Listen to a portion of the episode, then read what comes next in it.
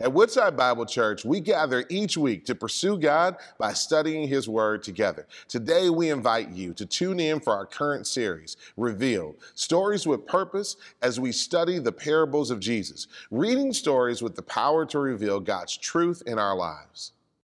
All right, so there's four movies that I want to point out to you the awesomeness of these four. I think there's a connectedness I do so I'm showing you like these four movies. I want you to think about like how are they connected because I do think there's a connection. The first movie would be Rocky, which there's pretty awesome theme music in Rocky, like either Eye of the Tiger, you know, Dun, dun, dun, which is really good. Or there's that bum bum, right? That anyway.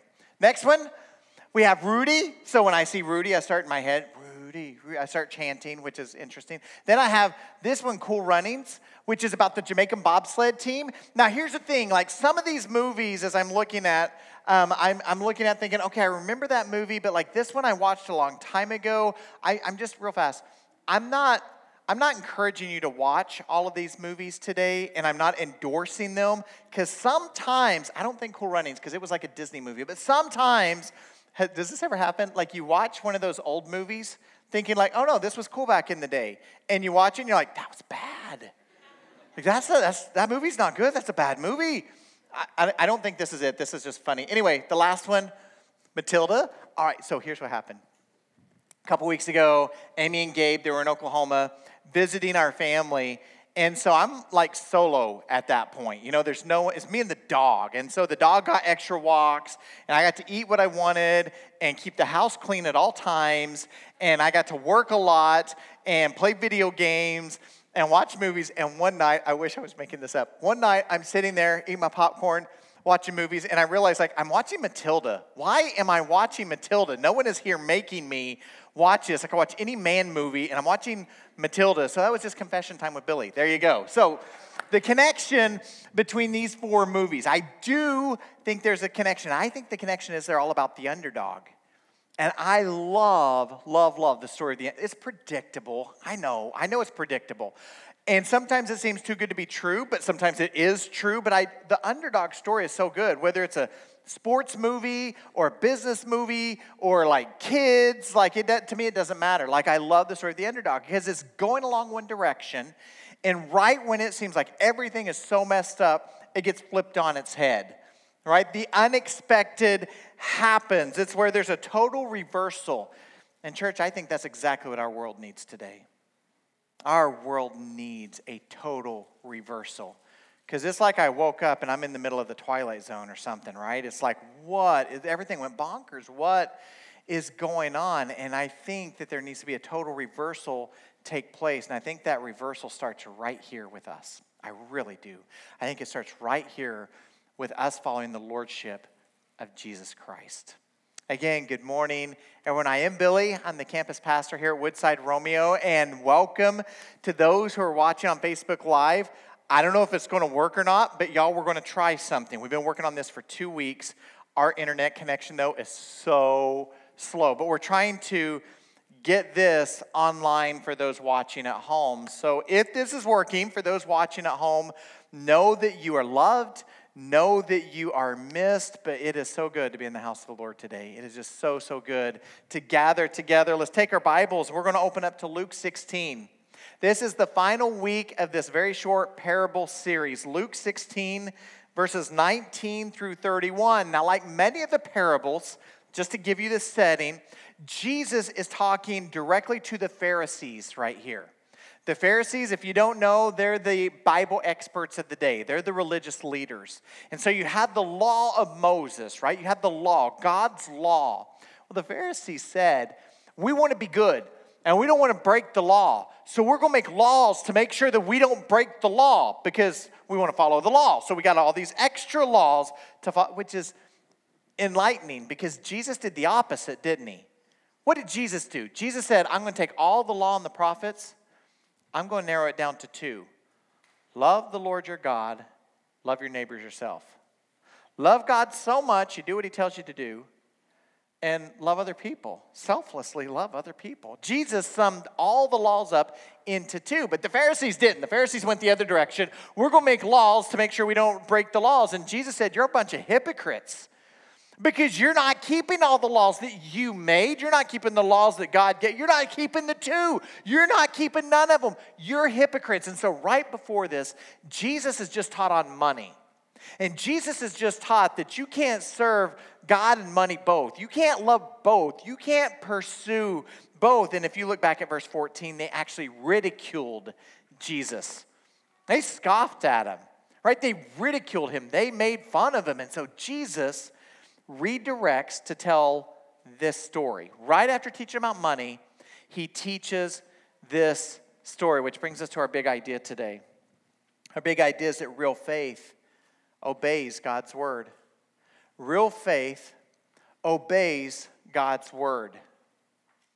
I know I've already mentioned it, but I, I think that there's something that happens when you watch online. I think sometimes you get up, you get your pajamas on, you get your cup of coffee, maybe some biscuits and gravy or something like that. You know, you get your dog there and your cat there, and you're like, all right, let's watch the TV. We're going to church now and we, we listen to the songs and we uh, listen to Billy preach and we then figure out lunch because we ate biscuits and gravy, so now we need some lunch, right? We're hungry now. And, and you come in here, if you come here, I think sometimes we're used to the ordinary, right? The ordinary. We come in, yeah, the mask thing's a little bit different. The smell of like hand sanitizer bathing this room, you know, that's a little bit different. Um, but still, you know, you're singing the songs, and so you're thinking to yourself, how's the mix today? You know, it's a little hot, it's a little, it's a little cold. You know, How's the mix? What do we think there of the, the sound? And then Billy gets up, and you're like, why is he wearing a vacation shirt? Is he on vacation? I don't know what's going on with Billy. Why, why he thought that was a good idea. That's really not a good idea. And so we get distracted a little bit as we're going, and then, amen, we all go outside and we talk for a little bit. That's ordinary.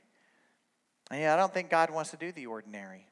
I think He wants to do the extraordinary. I think the Holy Spirit of God is present in this place. And so the question we should be wrestling with today is what does it mean to have real faith that obeys God's word? What does that look like? Because if the Holy Spirit is going to empower us today, we want to do that.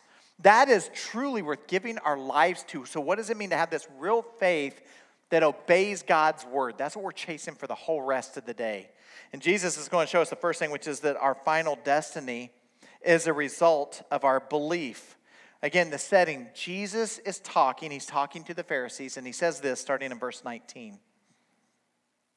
He says, There was a rich man who was clothed in purple and fine linen, who feasted sumptuously every day. And at his gate was laid a poor man named Lazarus, covered with sores, who desired to be fed with what fed with what fell from the rich man's table. Moreover, even the dogs came and licked his sores. The poor man died and was carried by the angels to Abraham's side. The rich man also died and was buried. And in Hades, being in torment, he lifted up his eyes and he saw Abraham far off and Lazarus by his side. And he called out, Father Abraham, have mercy on me, and send Lazarus to dip the end of his finger in the water and cool my tongue, for I'm in anguish in the flames. But Abraham said, Child, remember that you in your lifetime received your good things, and Lazarus in like manner bad things. But now he's comforted here, and you're in anguish. And besides all this, between us and you, a great chasm has been fixed, in order that those who have passed from here to you may not be able and none may cross from there to us. So, the context the Pharisees, who back in verse 14 have been called lovers of money, were holding themselves up with this uh, super proud posture. Right? We are the ones, if anyone's going to go to heaven, we're the ones. That'd be the thought of the Pharisees. We are better at following the law than anyone. We live this life. We are closer to God. We are the stuff. And Jesus has corrected them. They didn't like it. They, uh, they, they rebuked Jesus, right? They were saying, Jesus, how could you possibly say this? And so he tells a story. He says, There's a rich man. Can't you imagine Jesus looking at the Pharisees as he's telling this story? There's a rich man. Oh, he wore the fancy pants, wore the fancy clothes, ate the fancy food, and outside of his gate was this poor man. He was dumped off right there at the gate. His name's Lazarus. Now, church, I encourage you to do this. I went back and I read through all the parables this week. I cannot find one other instance where someone is called out by name. All the parables, it's always like there's this, there's this father with two sons, right? There's this widow. There's, there's an owner of a field, right? There's all these stories of these, these characters. But this one, all of a sudden, Jesus goes a d- different direction. He says, There's this rich man. And then he says, And Lazarus, a poor man named. Why do you think he did that? I think it's interesting how Jesus takes the least likely, the underdog, and that's the one he chooses to highlight. Some of you, you need to hear that. Because part of your faith struggle has been like, who am I? All the people on the, on the planet, all the people in this world, all the stars in the sky, God doesn't have time to worry about someone like me. Let me point back to what Jesus said. Jesus said there was a poor man covered in sores. His name was Lazarus. He knows your name, He knows how many hairs are on your head. The Lord cares about you intimately. I want you to know that. Isn't that incredible? It's such a good truth. And so there's this man named Lazarus. He's laying outside the gate and he's in awful condition. Sores all over him. We know they're open sores because it says the dogs come and lick the so it's not that they're covered. The dogs come and they start to lick the sores. This man is just begging for some type of mercy from the rich man. Lazarus is begging for some morsels of food from something from this man who has so much wealth. But instead, the dogs come and lick the sores. So he's probably getting infections and everything else. Why is that important? Here's why it's important. If you had open sores like that, you would be considered unclean. Now, in our culture, we're like, all right, so take a shower. Like it's not that complicated. Unclean. No, unclean was a big deal. Because if you were unclean, it meant that you were ceremonially, ah, I almost had it. I almost did. Two services of messing it up, and I almost nailed it, but I didn't nail it. Sir, officially unclean, right? He was officially unclean. And what that meant was he could not go in and worship at the temple. Does that make more sense? There's a chasm there's a divide, there's a separation between Lazarus and all the people who were able and allowed to go in and worship God. He was separate. He was told, You're not good enough, you stay out there. That's what was going on with Lazarus. And so in verse 24, we see this complete change right? This complete change because Jesus shifts gears and he says, enough talking about life, let's talk about death and the afterlife. And so when he's talking about death, he says, So Lazarus dies and is carried by angels up into heaven. He doesn't tell us about the actual burial, does he? And there's a reason for that. And since it's a family service, let me just say he was a poor man, and poor individuals didn't get their own burial. It was just this mass burial. And so they just skipped over that, and it was the angels carried him to heaven. The rich man, whole different experience right? There would have been this burial, there would have been this family celebration. Maybe he had that thing, you know, with the family name on it, and you open up the gate and it's all creepy, but yet the whole family is there because you're rich and that's what you get, you know. And, and when he dies, he wakes up and says that he's in Hades and he's in torment. Now, Jesus, again, he's talking to the Pharisees. The Pharisees would have understood this place of torment I won't go over it a lot, but most of you, if you're familiar church, you've been around for a while and you've heard the term Gehenna. Gehenna was a literal place. It was right outside Jerusalem, and it was more than the trash heap. A lot of times I'll just shorten it and I'll just say it's like the trash heap. But this is not like that big hill by Lake Orion that smells real bad. This is not that. This is more than that. This is a place where that trash would, would be burned. It would be on fire at all time. The fire would never go out. And if you go back all the way to the time of the kings and judges, this was a place where they would sacrifice children. And so it's a it's a, it's a disgusting place. It's a place of anguish. It's a place of torment. It's not a place anyone would want to be. And this rich man wakes up and he's in Hades. In verse 24, he cries out to Abraham, do you see that? And what does he say? Abraham, here's what I want you to do. I see Lazarus. So you recognize people in the afterlife, right? You're going to recognize, he recognizes Lazarus, calls him out by name. But here's what hit me this week. He looked at Lazarus through his whole life as someone who was lower than him. He was looking down his nose the whole time at Lazarus, like, I'm better than you, Lazarus. What's he looking at him like in the afterlife? He's in Hades. He still looks and he says, Abraham, will you have Lazarus serve me? Did they? That's what he did. Have him dip his finger in the water and come touch it to my tongue because I'm in anguish. I need him to come serve me. I need him to come take care of me. Look what Jesus says in Luke 6 20. He says, Blessed are you who are poor, for yours is the kingdom of God. Blessed are you who are hungry now, for you shall be satisfied. Blessed are you who weep now, for you shall laugh. This should be so sobering to us today. Because the question becomes Does your action, does the fruit of your life equal what you say your faith is? Does that make sense? Like you, you say you believe the Lord, you say you trust in the Lord, you say you're a Christian. Is there fruit in your life that says that that's true? Is there fruit in your life that says everything that you claim is true? Is there, is there evidence of that? Here's how James says it in James 2. He says, What good is it, my brothers, if someone says that he has faith but does not have works? Can that faith save him? If a brother or sister is poorly clothed and lacking in daily food, and one of you says to them, Go in peace, be warmed and filled, without giving them the things needed for the body, what good is that? So also, faith by itself, if it does not have works, is dead. Faith without works is dead. There should be evidence. What happens with your hands, your feet, your voice should equal what you're saying that you believe to be true. This isn't just for grandmas and grandpas, it's not just for old married people. Now, I'm talking to college students, high school students, elementary students. Now, I want you to think about that person that you always ignore.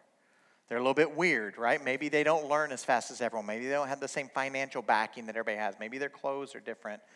Whatever. Maybe no one really likes them. Maybe they're not very nice all the time. When you, when you say that you follow Jesus, it requires all of a sudden this kindness be shown from all of us to the world around us. It, it's required. That's part of what it means to live as Christ. How did Jesus treat everyone, even those who are crucifying him. What did he say? Forgive them, Father, for they know not what they do. There's this kindness oozing from Jesus at all times. He would speak truth, he didn't back down from truth, but yet there was love that was fueling everything that he did. I think that's why when I look at this church and we go specifically to how are we doing in caring for those in need, I can say that this value that Woodside has of generosity, it's one of our values as a church, is something that I see lived out. Uh, during this COVID crisis, Woodside Cares was a ministry that was born. And that's where people were just super generous in the giving, even at a time where the world seemed to be so nervous. This church continued to be so generous in the giving. And we were able to provide lunches for so many of those first responders, doctors, and nurses who were just wiped out. They were exhausted, right? Totally worn out. And this church would say, hey, how about just something easy like lunch? Thousands and thousands and thousands of first responders were fed and cared for because of generosity. But it goes beyond that. There was a woman, I got to tell you the full story at some point. Uh, there was a woman who just expressed need. She doesn't even live in Romeo. She says, I don't have a church. I'm a single mom. I've got all these car issues. I really, I want to tell you the full story at some point. But let's just say that this campus, this campus right here, was a campus able to bless her like crazy in ways that she never even expected. And it was awesome. That was through your generosity, right? When you're faithful in the tithe. Think what the tithe is. The tithe is when you say, Oh, I have faith in Jesus. I have faith that He's going to take care of my needs. The tithe's the fruit of that. It's where you say, I'm going to take that first 10%, and Lord, I trust you. I'm, I'm just giving that back to you. When you give that first fruit, I want you to know we're able to take care of the physical needs of people all throughout Southeast Michigan. But it goes beyond here, doesn't it? We have global partners. When you give a dollar, every time you give money, you're impacting the needs of orphans in Thailand most of whom you'll never meet.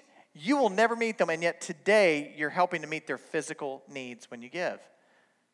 It matters. How does it look whenever I start to look at the way that you speak on social media? When the way that you love your neighbor, even if they're not very likable, the way that you love them, the way that you show grace and mercy with people in your family? Does the fruit of our life measure what we say to be true in our hearts. Next, we're going to see that revelation has been given to direct us. Look at verse 27. The rich man, he said, Then I beg you, Father, to send him, send Lazarus to my father's house. For I have five brothers, so that he may warn them, lest they also come into this place of torment.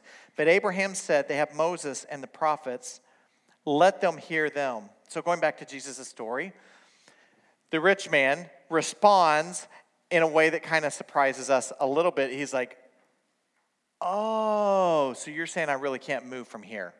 That chasm that's there, that separation, that void that's there, I can't move. I'm, I'm literally here forever. Like, this is where I am. Real fast, I need to clean up something. Some of you, some of you growing up, you were taught or drew your own conclusion that when you are in the afterlife after you die, that if someone gives enough money to the church, that maybe it's going to make your position in heaven a little bit better like you're going to like, now I'm going to advance or I'm going to be able to jump over that void that's there. Or if they pray for me enough, if they pray for my soul enough, that all of a sudden now it's like, oh, now I'm going to be okay. Now it's going to, Jesus cleans up the teaching right here, right? Your position in the afterlife is a fixed position. You're not jumping over the chasm on your own, by your own strength, by your own power, or the power of your family and friends uh, here on earth. That, that's not going to help you, or for me, like I can't do anything about it. So I can't jump the chasm for you. That's not going to happen, right? And so this man, all of a sudden, he gets it. He gets, I'm here. And so what does he say to Abraham? Back to that Lazarus thing being my servant again, because yeah, he's lower than me. Will you send him back to tell my brothers? I got five of them. Isn't that funny? Like his whole prideful posture still hasn't changed. Will you send them back? And what does Abraham say? Abraham says, No, listen, they have everything they need. Moses and the prophets, they had the Old Testament teachings. They just need to grab a hold of what they have, which brings up my favorite illustration in all of church. This is like if, if you ask Amy, like her favorite illustration ever, it's this one that I'm getting ready to tell you. This illustration is the one I heard it like 25, 30 years ago, long time ago, long, long time ago. And so most of you, do what? Not your version. Not my, so I'm going to tell my version. So even if you have heard it, it's going to sound brand new today. You're going to love it. It'll sound brand new. And so the story goes like this There's this man, and he lives out by the river, y'all. And so the river waters, they start to flood because it wouldn't be like anything, it wouldn't be the lake, it wouldn't be the ocean, it'd be the river, right? The river is what would flood. And so the river starts going up. He gets nervous. He gets up on top of his house, up on the rooftop, and he starts praying, Lord, I just need you to save me. I, I have faith you're going to rescue me, Lord. Come on. I'm just trusting you to come get me out of this situation. Before you know it, there's a man with a rowboat. He's just rowing, he's rowing, and he gets up there and he parks his boat and he says, Hey, because how they talk down there. Hey, Come on down. I got a boat. We can get in the boat and I'll row you on out of here. And he's like, No, no. He's saying, Hey, I'll save you. That's what he was saying.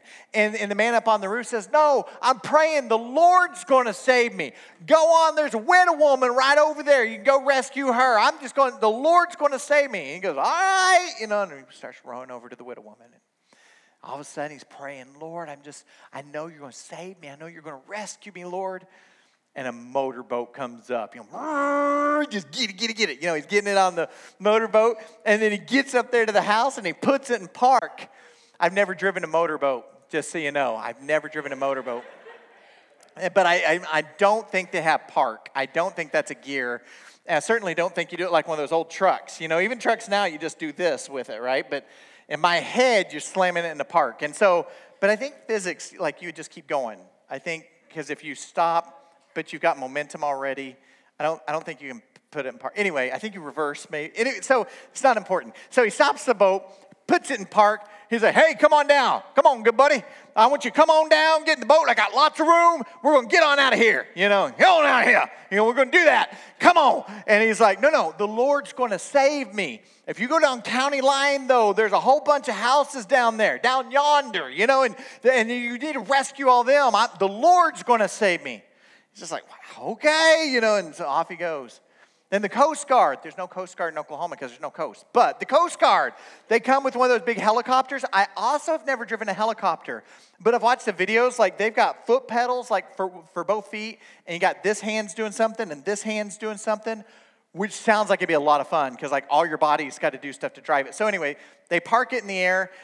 Again, whatever. And so he lowers down that hoist thing, you know, that you sit on, like in the movies, you got to sit on that little hoist thing, and you go, breaker, breaker, one nine, which they also don't say. But he's like, I need you to get on there, good buddy. Get on there, and I'll hoist you on up. And he's like, No, you know what I'm going to say. The Lord's going to save me. The Lord's going to rescue me.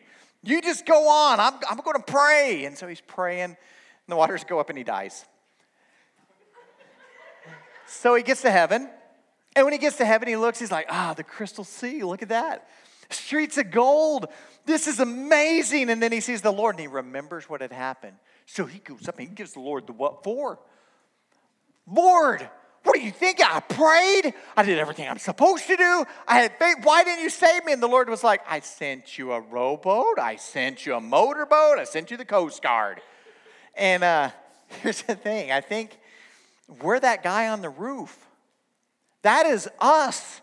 When we are in that place of stress and worry and anxiety and tension and conflict and depression and everything else, listen, the Lord has not just given us Moses and the prophets. We have the complete canon, church. We have the whole Word of God. We have the whole revelation of Jesus Christ. It is all right here, and it is good for our teaching and our rebuking and our correction and our building up. This is for us. We have each other. We have each other to encourage one another with Christ likeness. But what are we doing with it? Because sometimes, I'm going to tell you, I think we make excuses. I think we say, no, no, no, I'm just going to have faith. I'll just stay here. I'm going to ignore everything that's being said. I'm just going to stay here. I'm going to figure it out on my own. I think that's what we do. I love something D.L. Moody said. D.L. Moody said, This book will either keep you from sin or sin will keep you from this book. Let me say that again because I didn't write it and it's really, really good. So here's what he said D.L. Moody said that this book will keep you from sin or sin will keep you from this book. You want to know the sin that keeps us from the book? It's pride. And here's my take. You want to know my take on what's going on through really globally, but specifically our nation? And I hope you hear this with the heart that it's intended. But the sin of our nation right now is a sin of pride. I think the sin is a sin that says, I don't need anyone or anything from my salvation. I will figure it out on my own. Thank you very much. And it's a sin that says, get along with other people. Don't tell me how, I know how to get along with other people. I know how to fix this. I'm smart enough. I'm bright enough. I got enough money. I got enough power. I got enough whatever. I'm going to fix this on my own the conflict I have with my brothers and sisters around me, psh, I've got this. I'm not worried about it. I don't even need them. I don't care. When it comes to that underdog story and that reversal, here's a reversal that needs to happen. We need all of us to come under the lordship of Jesus Christ, who rules with love and with power, who is complete love and complete justice. And I think we miss that because we're not complete love, are we? Like we don't love all people unconditionally well. We don't we don't do that. We don't love the people we like well. Justice Justice says there's rightness and there's wrongness. We don't do that. We try to live in some weird gray middle. We don't like to call out rightness and wrongness. And Jesus is perfectly both. He is love and he is justice we need to come under the sovereign rule and reign of King Jesus. And again, I think it starts right here. So, finally, final question What will you do with what God has revealed? Look at verse 30. And the rich man says, No, Father Abraham, but if someone goes to them from the dead, they will repent. He said to him, If they do not hear Moses and the prophets, neither will they be convinced if someone should rise from the dead. Think about this moment.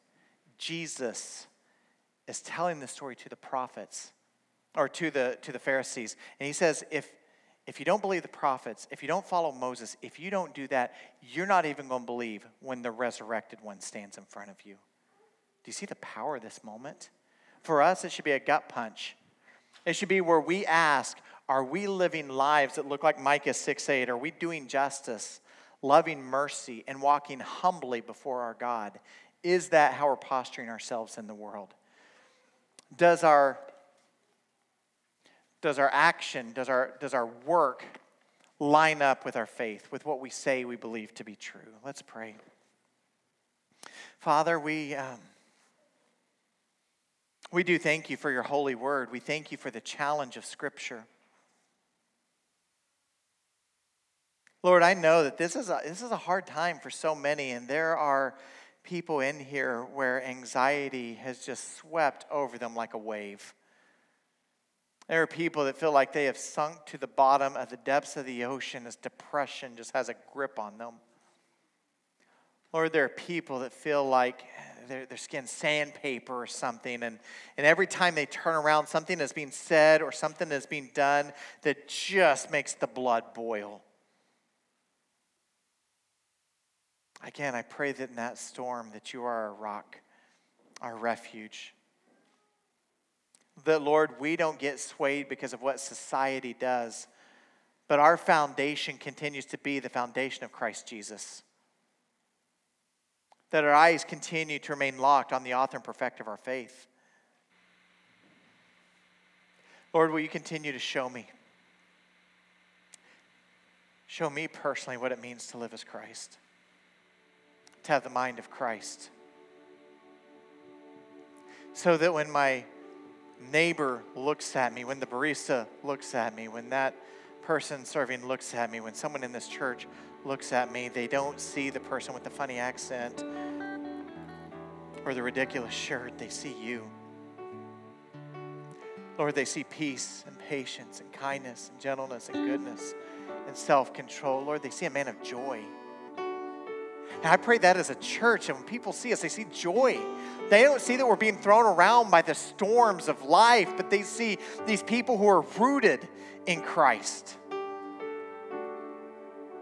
and that our actions line up with what we say to be true.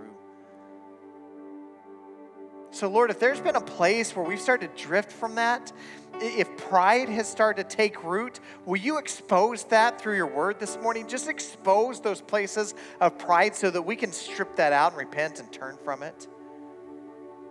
That we don't let those areas start to rule in our lives. Lord, we love you. We thank you for the redemption that we have in Christ Jesus. We want to offer our bodies as living sacrifices, holy and pleasing, so that as people see us, they see the gospel. They see the truth, God, that you love us. And yet, while we were still sinners, Christ died for us. Lord, I think every single one of us, we're kind of like Lazarus. We're a mess with wounds and with sores unclean. And even in that spot, you sent Jesus for us, who lived that perfect and sinless life, who was crucified and placed into the tomb. But Lord, ours is not a story where we're victims. We are victors in Jesus because on the third day he conquered sin and death and rose from the grave. And that's why we continue to gather still today. We pray for the gospel to continue to forcefully advance. Lord, we thank you that you've called us to be your ambassadors, sons and daughters of the Most High. In Jesus' name we pray. Amen. Amen. Let's stand as we close our morning worshiping together. Thank you for joining us as we study God's Word together this week. We would love to hear how God is moving in your heart and to get you connected to the Woodside Bible Church family. Head to woodsidebible.org forward slash connect to introduce yourself today.